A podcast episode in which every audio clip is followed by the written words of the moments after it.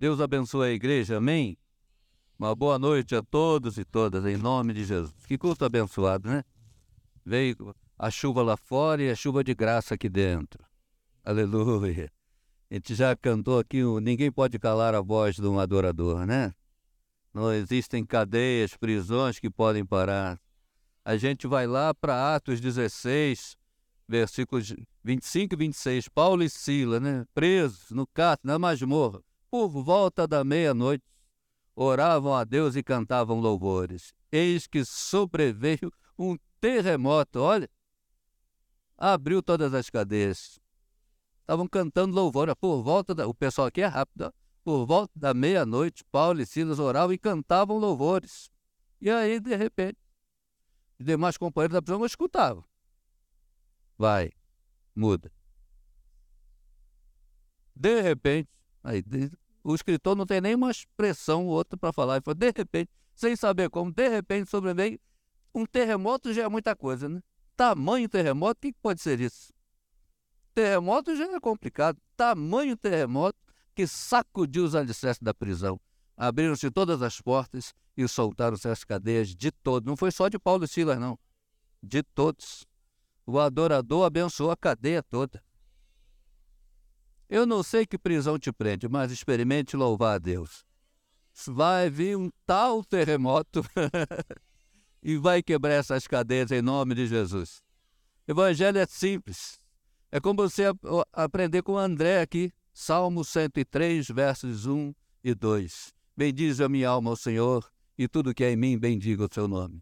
Bendize a minha alma ao Senhor, e não te esqueça de nenhum só de seus benefícios. Ó, oh, da boca de uma criança. Já decorei. Nunca mais eu esqueço. Já decorei. Pronto. Fiquei repetindo, repetindo. Agora, daqui a 100 anos, me pergunta o que eu vou falar. Eu tenho uma paixão, um amor muito grande pela Maranata. Eu me converti na Maranata, na ABI, em 1975. Paulo Brito pregando, era um médico que cantava, dirigia os louvores, de vez em quando ele pregava, porque tinha o doutor Acioli, tinha o doutor, pastor Daniel Bonfim. E aí um menino, um rapaz, praticamente da minha idade, perguntou se eu queria ouvir uma mensagem que ia mudar a minha vida. Olha, estava lá embaixo, o filho do Paulo Monteiro, Fernando. Esse tornou meu grande amigo, hoje é pastor também. Evangelho é assim, ele é simples e ele frutifica em lugares improváveis. pastor Xavier me disse que era frutificando o tema, né? Aliás, quero agradecer ao pastor Xavier e pastor Maurício pelo carinho. Evangelho é assim, uma palavra que frutifica e frutifica em lugares improváveis. E Deus, que é o dono da palavra, ele diz assim: que a palavra dele não volta vazia. A minha palavra pode voltar vazia, porque eu sou um ser humano, mas a palavra dele, mesmo que seja na minha boca, não voltará vazia. Então eu falo, Senhor, que a minha boca fale a tua palavra, e eu sei que a tua palavra não voltará vazia. Eu digo isso porque às vezes você não tem um temperamento expansivo, você é tímido. Fala, Senhor, eu nunca vou frutificar. Eu não sei nem falar. Eu nunca vou falar. E olha, vou te dizer uma novidade. Nem precisa saber. Quando Deus quer te usar, Ele te usa na sua timidez. Tem uma senhora que distribui folheto lá no viaduto do chá, em São Paulo. Ela compra folheto, ela é tímida, é crente, não sabe pregar, não sabe... muito mal orar. Se pedir para orar em público, ela vai travar. Ela ora a oração silenciosa dela. Mas ela sabe fazer isso, ó, movimento distribuir folhetos. Até ali uma, uma área que a prefeitura liberou para camelôs, ela quando conseguiu uma licença, ela não vende, ela distribui folhetos. Ela compra da SBB, todo mundo que passa, ela estica o braço. Passou um executivo, ela esticou o braço. Instintivamente, o que você faz? Você pega. Quando ele viu que era coisa de crente, ele rasgou, xingou um palavrão bem alto, jogou pro alto. Ela falou: Meu Deus, amanhã já não volto aqui, eu acho que aborreci o homem. Deu errado. Vou embora. O homem trabalhou o dia todo.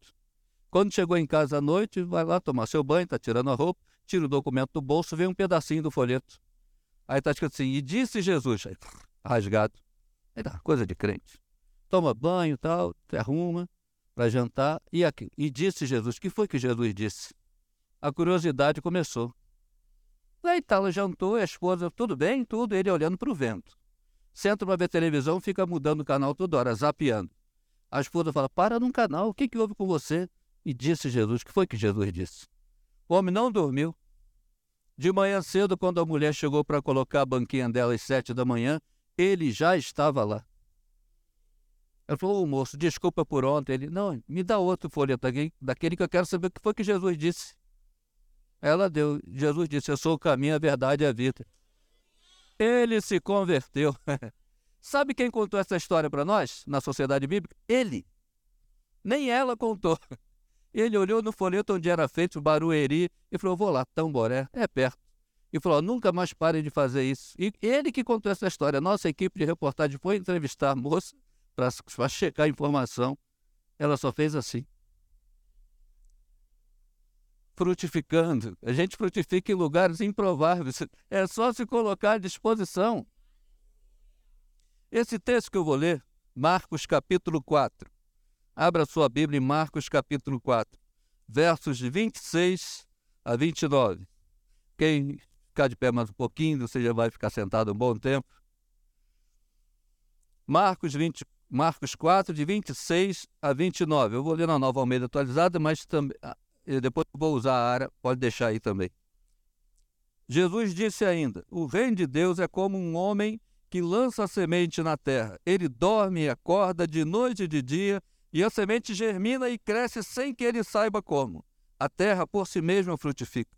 Primeiro aparece a planta, depois a espiga, e por fim o grão cheio na espiga. E quando o fruto já está maduro, Logo, mete, manda cortar com a foice, porque chegou a colheita. Amém. Deus te abençoe com essa leitura desse texto. Pode sentar. Jesus está dizendo aqui: o reino de Deus, é o diz o verso 26. Eu vou usar agora a área da projeção para todo mundo acompanhar. Ele diz assim: o reino de Deus é. Ele não diz que o reino de Deus foi. Pode voltar aí no verso 26 ele também não diz, ela é como se um homem que lança semente à terra. Ele não diz que o reino de Deus foi, ou no passado era assim. Ele diz, ó, vai ser assim. Ele diz, é. Como é que é agora, no presente? O reino de Deus é assim. E essa parábola somente Marcos conta, nem o outro evangelista conta. E parece que ela é a explicação da explicação. Porque Jesus conta a parábola do semeador. É uma parábola estranha, como as demais parábolas que Jesus conta. Jesus conta umas parábolas que vai na contracultura. Não é assim.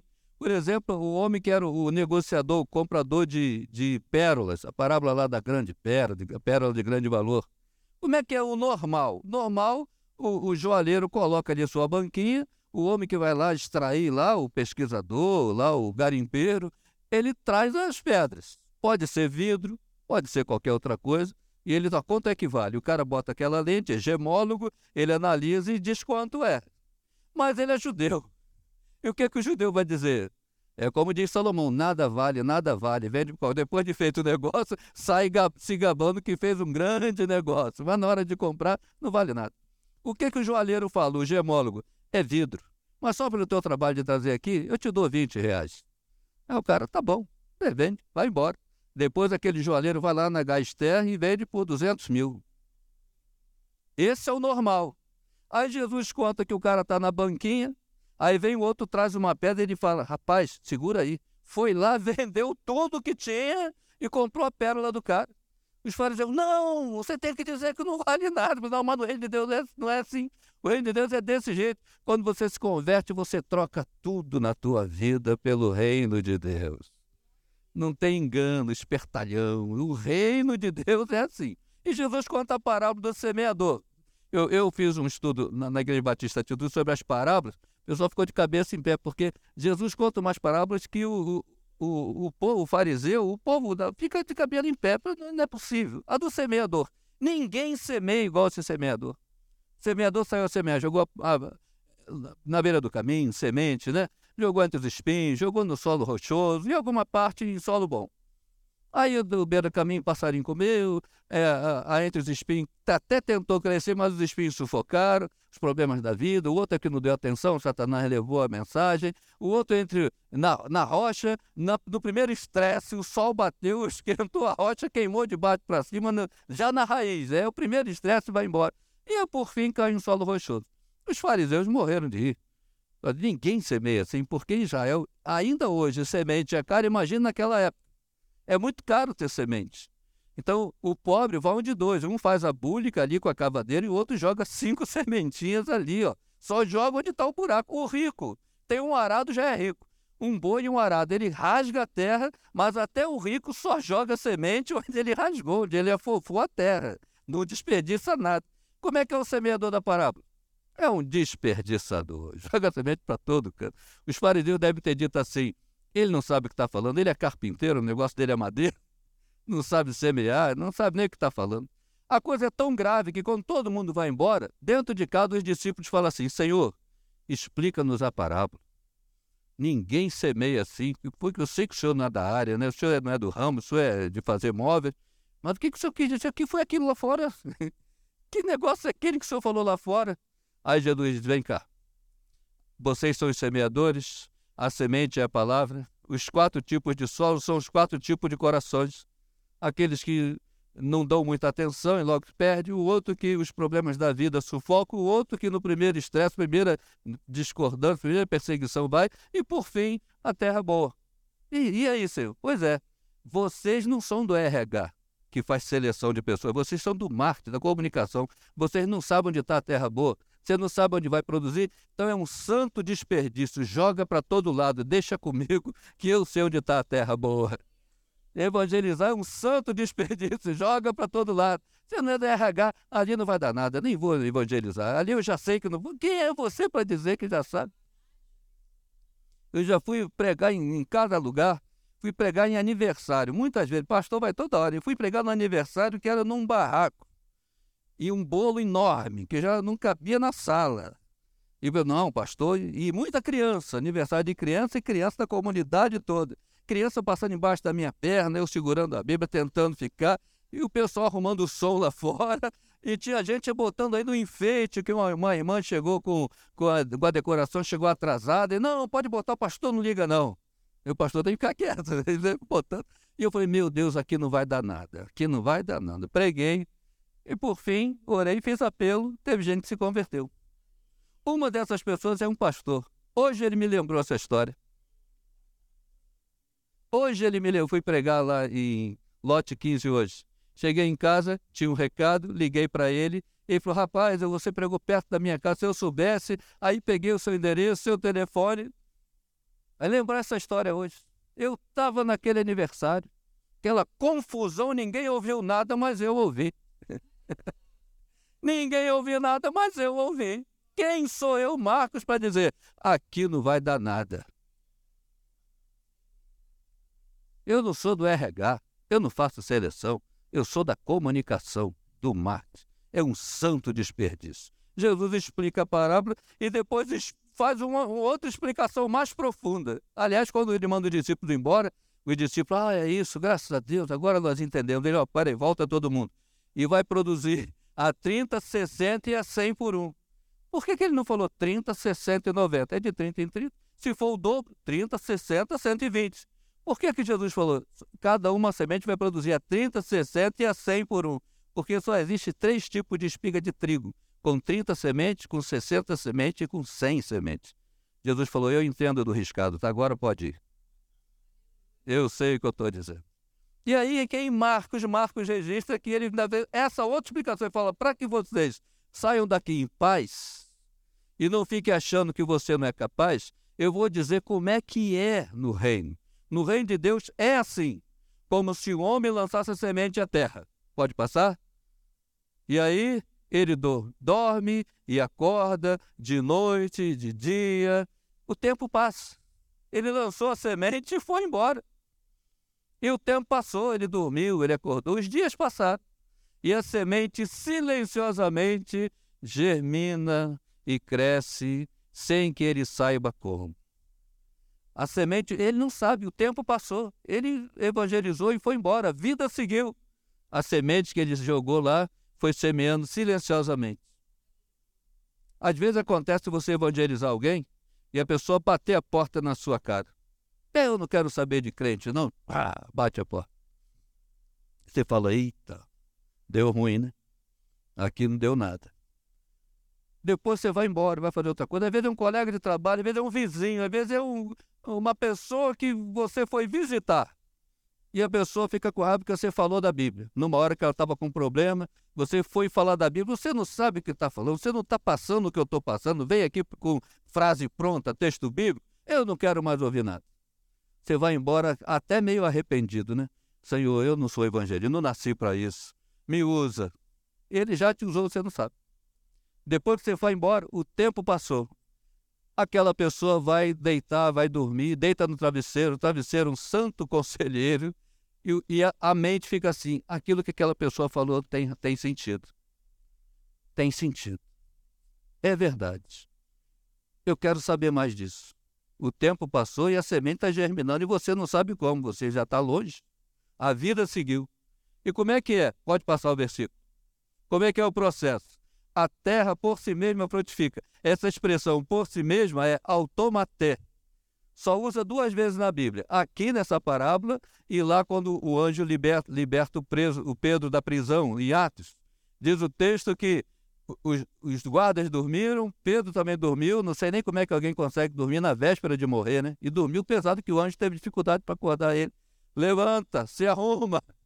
É muita paz, né? Vai morrer amanhã e hoje dorme pesado. O anjo, o anjo, teve dificuldade para sacudir o Pedro.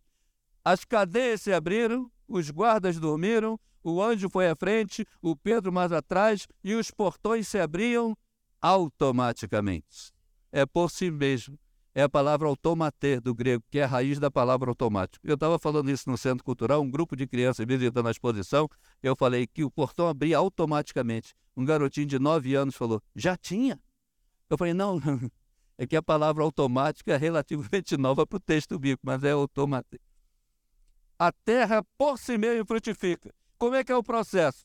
Primeiro a erva, primeiro aparece a planta. Na, na RA, na área, fala primeiro a erva. Né? Primeiro aparece o matinho, é um capim.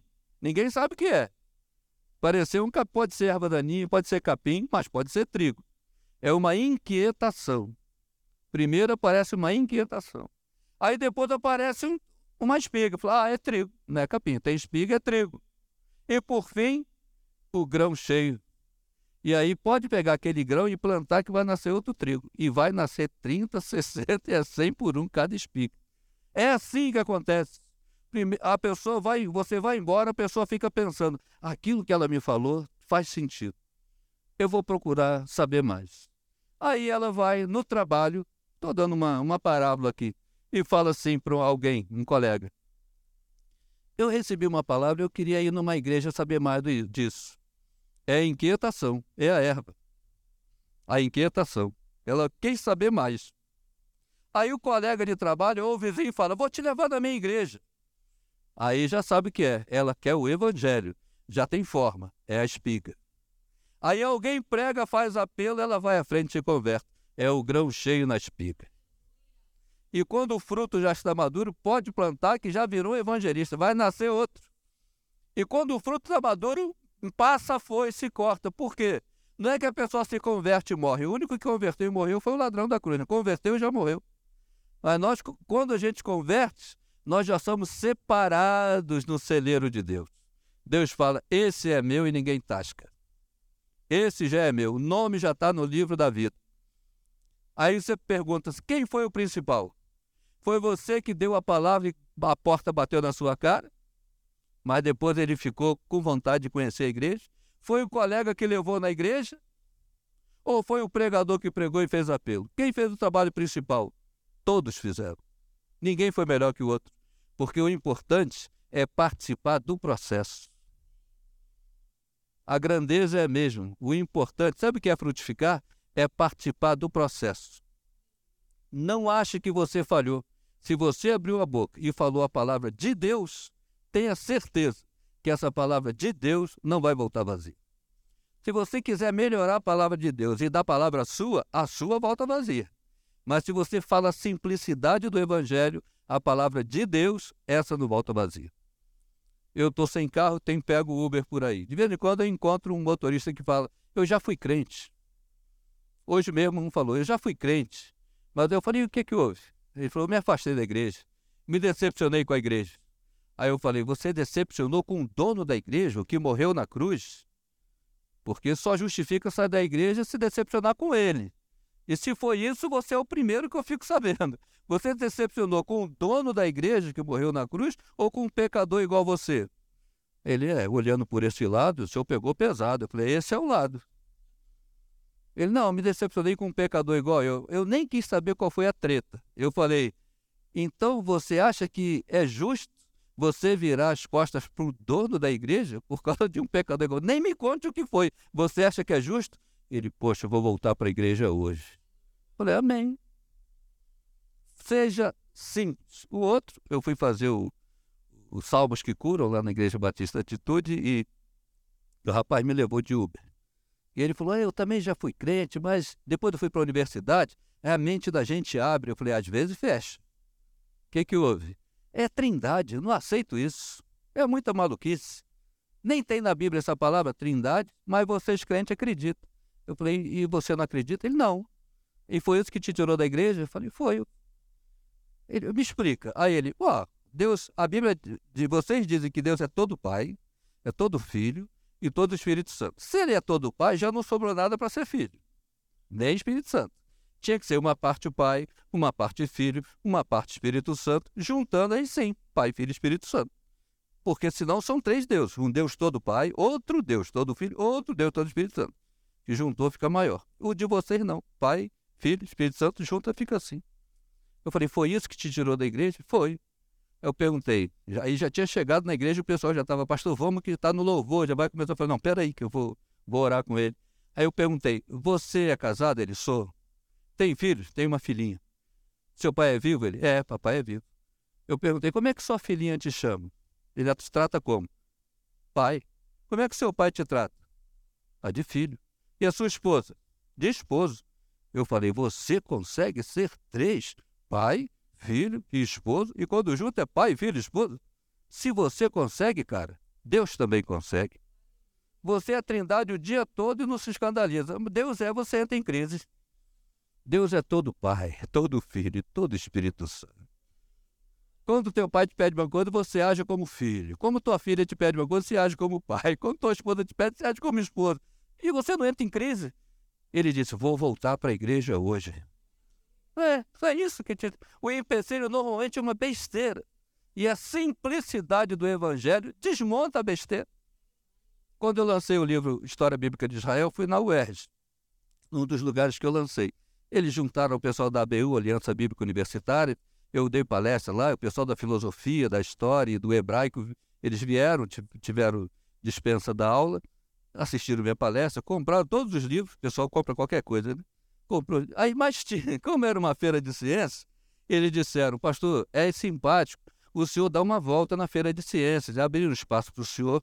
Eu falei, claro, irmão, e vamos lá. Ele falou, e tem um stand, um rapaz, que ele é ateu, ele pediu se o senhor pudesse ir no dele. Eu falei, então vamos começar no dele. Se der tempo, eu vou dos outros, mas vamos começar no dele. Pensa no menino inteligente. Inteligente cara da, da engenharia lá da, da, da física. Você sabe que imã, você coloca positivo com negativo, cola. Mas se você tentar colocar positivo com positivo, não vai. Negativo com negativo, não vai. Ele construiu um sistema solar, uma esfera grande, positiva, representando o Sol, e esferas menores negativas, representando os planetas. Então a esfera grande aqui, as pequenininhas queriam vir para o centro. Mas todas estavam presas em aros de aço positivos. Então os aros se afastavam da esfera grande. E as pequenininhas queriam vir, mas o aro não deixava. Ele deu um toquezinho, aquilo ficou rodando sem atrito. E ele falou: Está vendo aí, pastor? O universo não precisa de Deus, ele roda sozinho. Eu falei: É. E quem é você em relação a esse invento? Aí ele: Eu sou o Criador. Falei: Ah, então teve que ter um Criador. A tua defesa foi a tua confissão. Deus criou o universo e deu o um toquezinho. Não forte, tem que ter o Criador. Agora, esse que me trouxe de manhã, do, do lote 15 para casa, e falou que, a, que a irmã dele é muito chata, que tudo ela, que ele faz tem que dar glória a Deus. Ele falou: Eu, eu só estou no Uber porque eu estou desempregado, mas eu sou engenheiro. Se eu fizer uma ponte, um prédio, fui eu que fui para a faculdade gastar tempo fazer cálculo estrutural, não foi Deus. Não foi Deus que foi para a sala de aula, fui eu. Então, se eu fizer uma ponte ou um prédio, O crédito é meu, os louros são meus, não é de Deus. Minha irmã fala que eu tenho que dar glória a Deus em tudo. Eu falei, bem, se você não precisar das ferramentas de Deus, o crédito é todo seu. Mas se você precisar de ferramentas de Deus, o crédito é de Deus. Ele é isso. Vou dizer para minha irmã hoje que eu encontrei um pastor que me apoiou. Falei, mas antes de ir, leia Atos 17, 25. Lá está escrito assim: Deus nos deu respiração e vida, e com isso todas as coisas. Se você não precisou dessas duas coisas no seu prédio na sua ponte, o crédito é todo teu. Mas se você precisou de uma dessas ferramentas, glória a Deus. Precisou de respiração e vida? Ah, então o crédito é de Deus. Simples assim. Aí ele falou, olhando por esse lado, esse é o lado. E peça desculpa à sua irmã. Aí você fala, mas eu queria, você usar, Deus faz de um evangelista. Você já fez. Abre a sua boca, fala, distribui folheto. O importante é participar do projeto. Isso é frutificar. E a palavra não vai voltar vazia. Você vai ser usado. Você vai ser aquele que criou a inquietação. Glória a Deus. Você falou, levou o palavrão, levou a porta na cara, mas quando você saiu, a pessoa ficou pensando: primeiro a erva, o capim, a manifestação de alguma coisa que eu não sei o que é, uma inquietação, uma, uma busca para saber o que mais sobre isso, o que, que é isso. Depois alguém leva, vai numa igreja, a espiga, a pessoa quer a igreja. Depois encontra Jesus, se converte. É o grão cheio. Me converti. Você participou do processo. Isso é frutificar. Deus te deu um dom, usa o teu dom. Como aqueles que carregam um paralítico cada, pelo telhado, cada um segura uma corda, quatro levando um. Qual é a corda principal? Todas são. Se tiver um mais santo que os outros, vou puxar mais rápido que todo mundo. A máquina inclina, o paralítico cai. Se tiver um mais preguiçoso, já tem três puxando, vou afrouxar. A máquina inclina, o paralítico É todo mundo junto. Já. A liderança fala, já puxa, já fica leve para todo mundo e o paralítico vai andar e todo mundo participou. Trabalho de equipe. O evangelho é assim. Frutificar é isso. É me colocar nas mãos de Deus, abrir a minha boca de maneira simples. Uma mulher, ela era do Canomblé, dona de centro de, de Canomblé, lá em Olinda, fazia despacho no cemitério em Ricardo de Albuquerque. Estava grávida. Ela consagrou o filho ao maioral do centro. Lá na, na, linguagem dele tinha um maioral, que era um orixá. Lá no candomblé tem um nome, na Umbanda tem outro, mas é o mesmo demônio.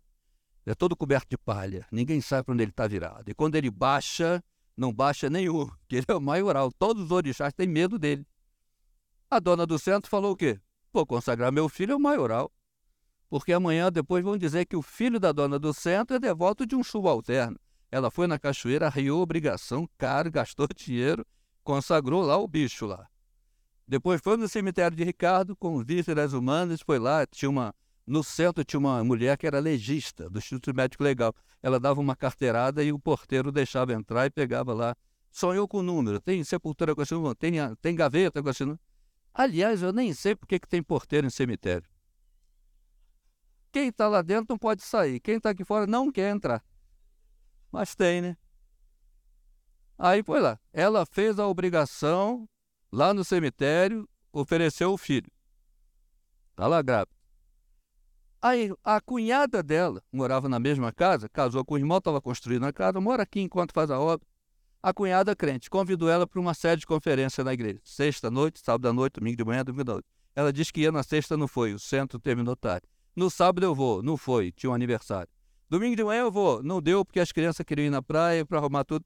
Aí a cunhada falou: ó, hoje à noite, domingo, é a última pregação.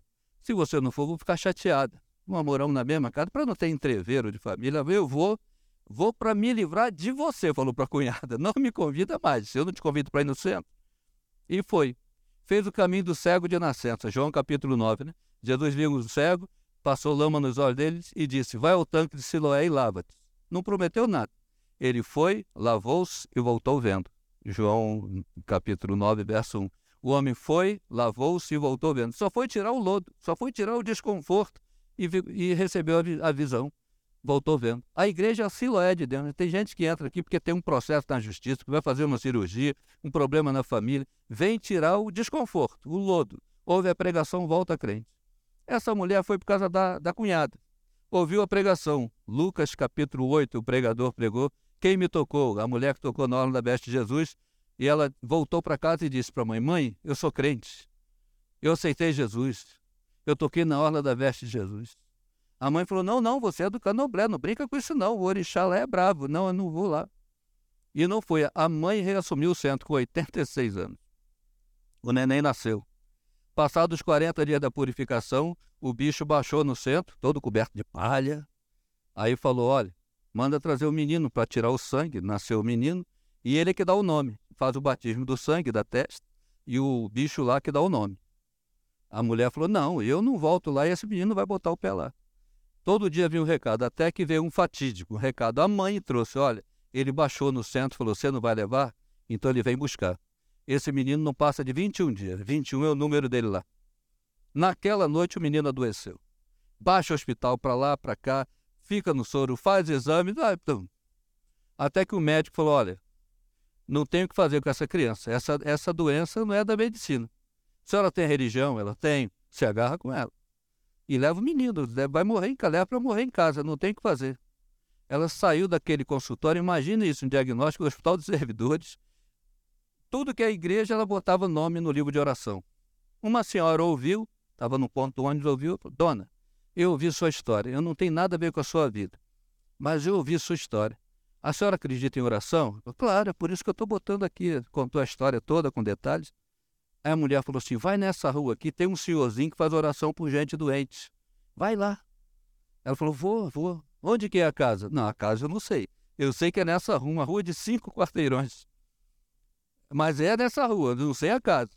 Ela disse: mas eu vou achar a casa. E mãe acha.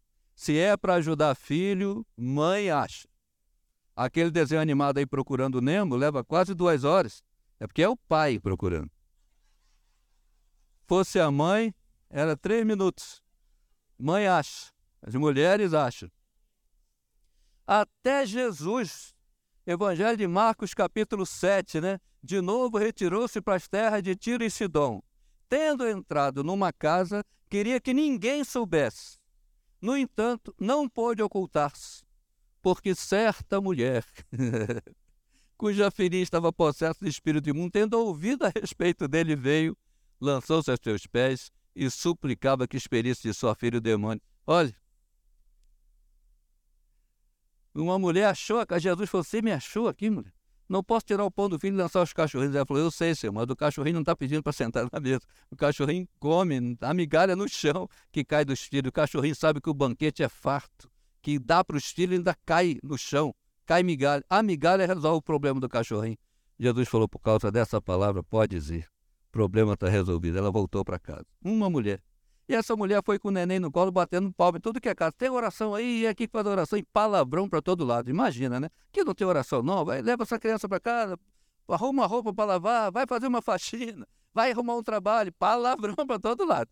Até que bateu na casa dos crentes, o pessoal, não é aqui não, mas é ali. Apontou a casa, ela foi, achou a casa. E o senhorzinho atendeu, falou: Ô, minha filha, entra. E qual é o problema? Ela foi contando e, e ele foi dizendo: olha, vamos orar, Deus vai te dar outros filhos. Não, mas eu quero esse. Não, mas a medicina desenganou. Sim, mas eu quero esse. Eu estou aqui por causa desse. Pode dar outros. O médico, o, o, o, o senhorzinho falou: Mas eu não sou Deus. Mas o senhor fala com Deus? Falo. Então, fala com ele do meu filho. E ele, ele não sabia ler. A esposa queria a Bíblia para ele. ele lia, ela lia de tabela, tadinho. Ele tinha boa memória. Ele dizia: lê de novo. Ela lia. Lê de novo. Ele decorava. Se o pastor pedisse para abrir o culto, ele abria, citava igual o André aqui, citava um, salmo. Mas não pregava. Mas tinha boa memória. Mas ele tinha um, um, uma característica. Ele só passava para o texto seguinte quando ele entendesse o anterior. Ele não ficou claro, lê de novo. E ela lia, lê, engasgava ali, Dona Marieta. E ele falou para essa senhora, Dona, foi muita coincidência ela vir aqui, foi Jesus incidência. Porque a Marieta está lendo Tiago. E eu não estou entendendo. Está falando o texto que você falou aqui. Está alguém enfermo, faça oração, né? E a oração da fé é um som com óleo salvará o doente, e se tiver cometido pecado, serão perdoados. Eu não estou entendendo esse negócio de unção com óleo. A oração eu entendo, mas unção com óleo. A minha igreja não pratica isso. Eu nunca nem fiz isso. Mas tem esse texto, eu estou engasgado, não consigo sair dele. A Marieta lendo de novo. E a senhora chega com esse problema desse menino. Aqui no último recurso, A senhora autoriza de ungir seu filho com óleo? Eu nunca fiz isso, mas está escrito. Ela está na Bíblia? Está. A nova convertida está na Bíblia? Tá, então eu quero. Aí a dona Marieta botou uma fronha de travesseiro lá, botaram o neném em cima, ele foi na cozinha, pegou uma lata de azeite beira alta. Pegou na dispensa, nem pegou o que estava usando, pegou da de zero quilômetro. Se é para fazer, vou fazer bem feito. Pegou a lata do beira alta, abriu a lata. Menino está deitado lá, e a lata do azeite na mão falta de prática, nunca ungiu ninguém, entornou a lata toda no menino. Ele não ungiu o menino, ele untou o menino. Aí pegou aquele garoto, levantou e falou: Senhor Jesus, olha a oração da simplicidade. Eu nunca fiz isso. Se for pecado, me perdoe. Eu sei que não é o azeite, mas esse azeite foi consagrado aqui. Agora esse azeite, esse azeite é ungido. E tem o teu nome. Eu te peço, assim como esse azeite encharcou o menino, encharca ele do teu espírito e cura ele. Olha onde vai a ousadia da simplicidade. Ele disse: Eu nunca vi ninguém fazer essa oração. Ele falou: Jesus, põe uma gota do teu sangue no sangue desse menino e cura ele. Ó, oh, se Deus fosse teólogo, Deus ia dizer assim: já orou errado. Não vou ouvir. Mas Deus não é teólogo, Deus é Deus. Se Deus fosse teólogo, quando Jonas pediu a morte no ventre do peixe, Deus ia falar, ô Jonas, você ia pregar uma cidade Nínive, 600 mil pessoas se converter. Nem Pedro em Pentecostes só ganhou 3 mil, você ia ganhar 600 mil, mas pediu para morrer, morre. Quando Elias pediu para morrer na caverna, se Deus fosse teólogo, ele ia dizer, puxa Elias, você ainda ia ungir Jeú, rei de Israel, Azael, rei da Síria, e Eliseu, profeta, em teu lugar. Mas você pediu para morrer, morre. Mas Deus não é xiita, né?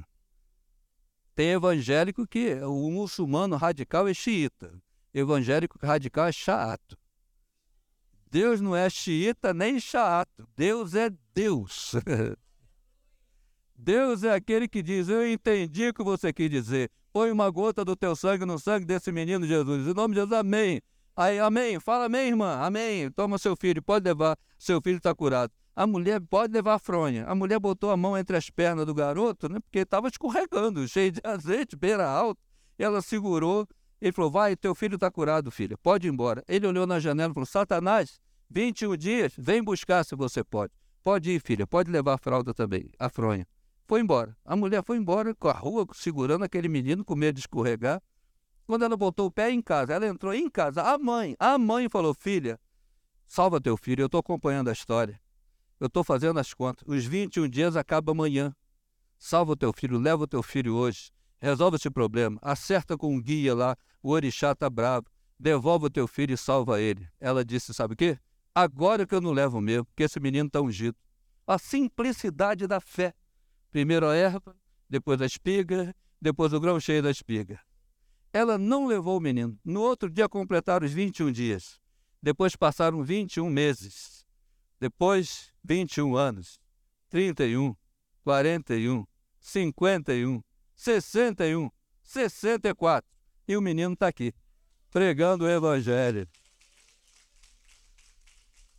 Ninguém apareceu para buscar, porque uma mulher entendeu que essa palavra não volta vazia.